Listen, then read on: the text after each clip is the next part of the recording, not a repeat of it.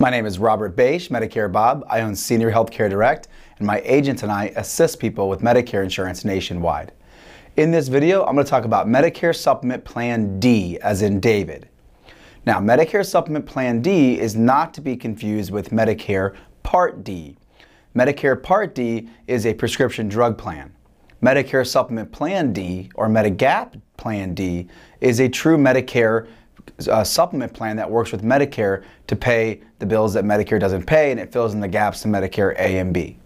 So here's how Medicare Supplement Plan D works and here's why I'm talking about it. So first, if you look at the chart that's uh, showing behind me, you're going to see that Medicare Supplement Plan D is a very comprehensive plan.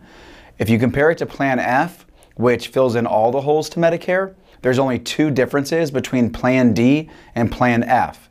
With Plan D, just like the G plan, you have to pay a very small $185 Part B deductible. But after you pay that deductible, you'll have no copays or any other out of pocket costs for Medicare covered services. And like with all Medicare supplement plans, you can go to any doctor, any hospital. The exception with Plan D would be the Part B excess charges. Now, I've done some videos on Part B excess charges, so if you've watched those videos, you should know what they are. They are rare. Your doctor has to tell you ahead of time if they're going to charge them. Um, and if they do charge it, they're allowed to charge more than Medicare allows by 15%. And if you have the D plan, you would have to pay that.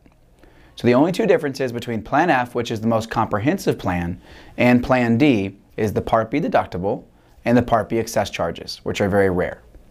If you have any more questions about Medicare Supplement Plan D, just leave a comment below. Please like our Facebook channel. Uh, please subscribe to our YouTube channel, follow the podcast, and also give our office a call if you need any help.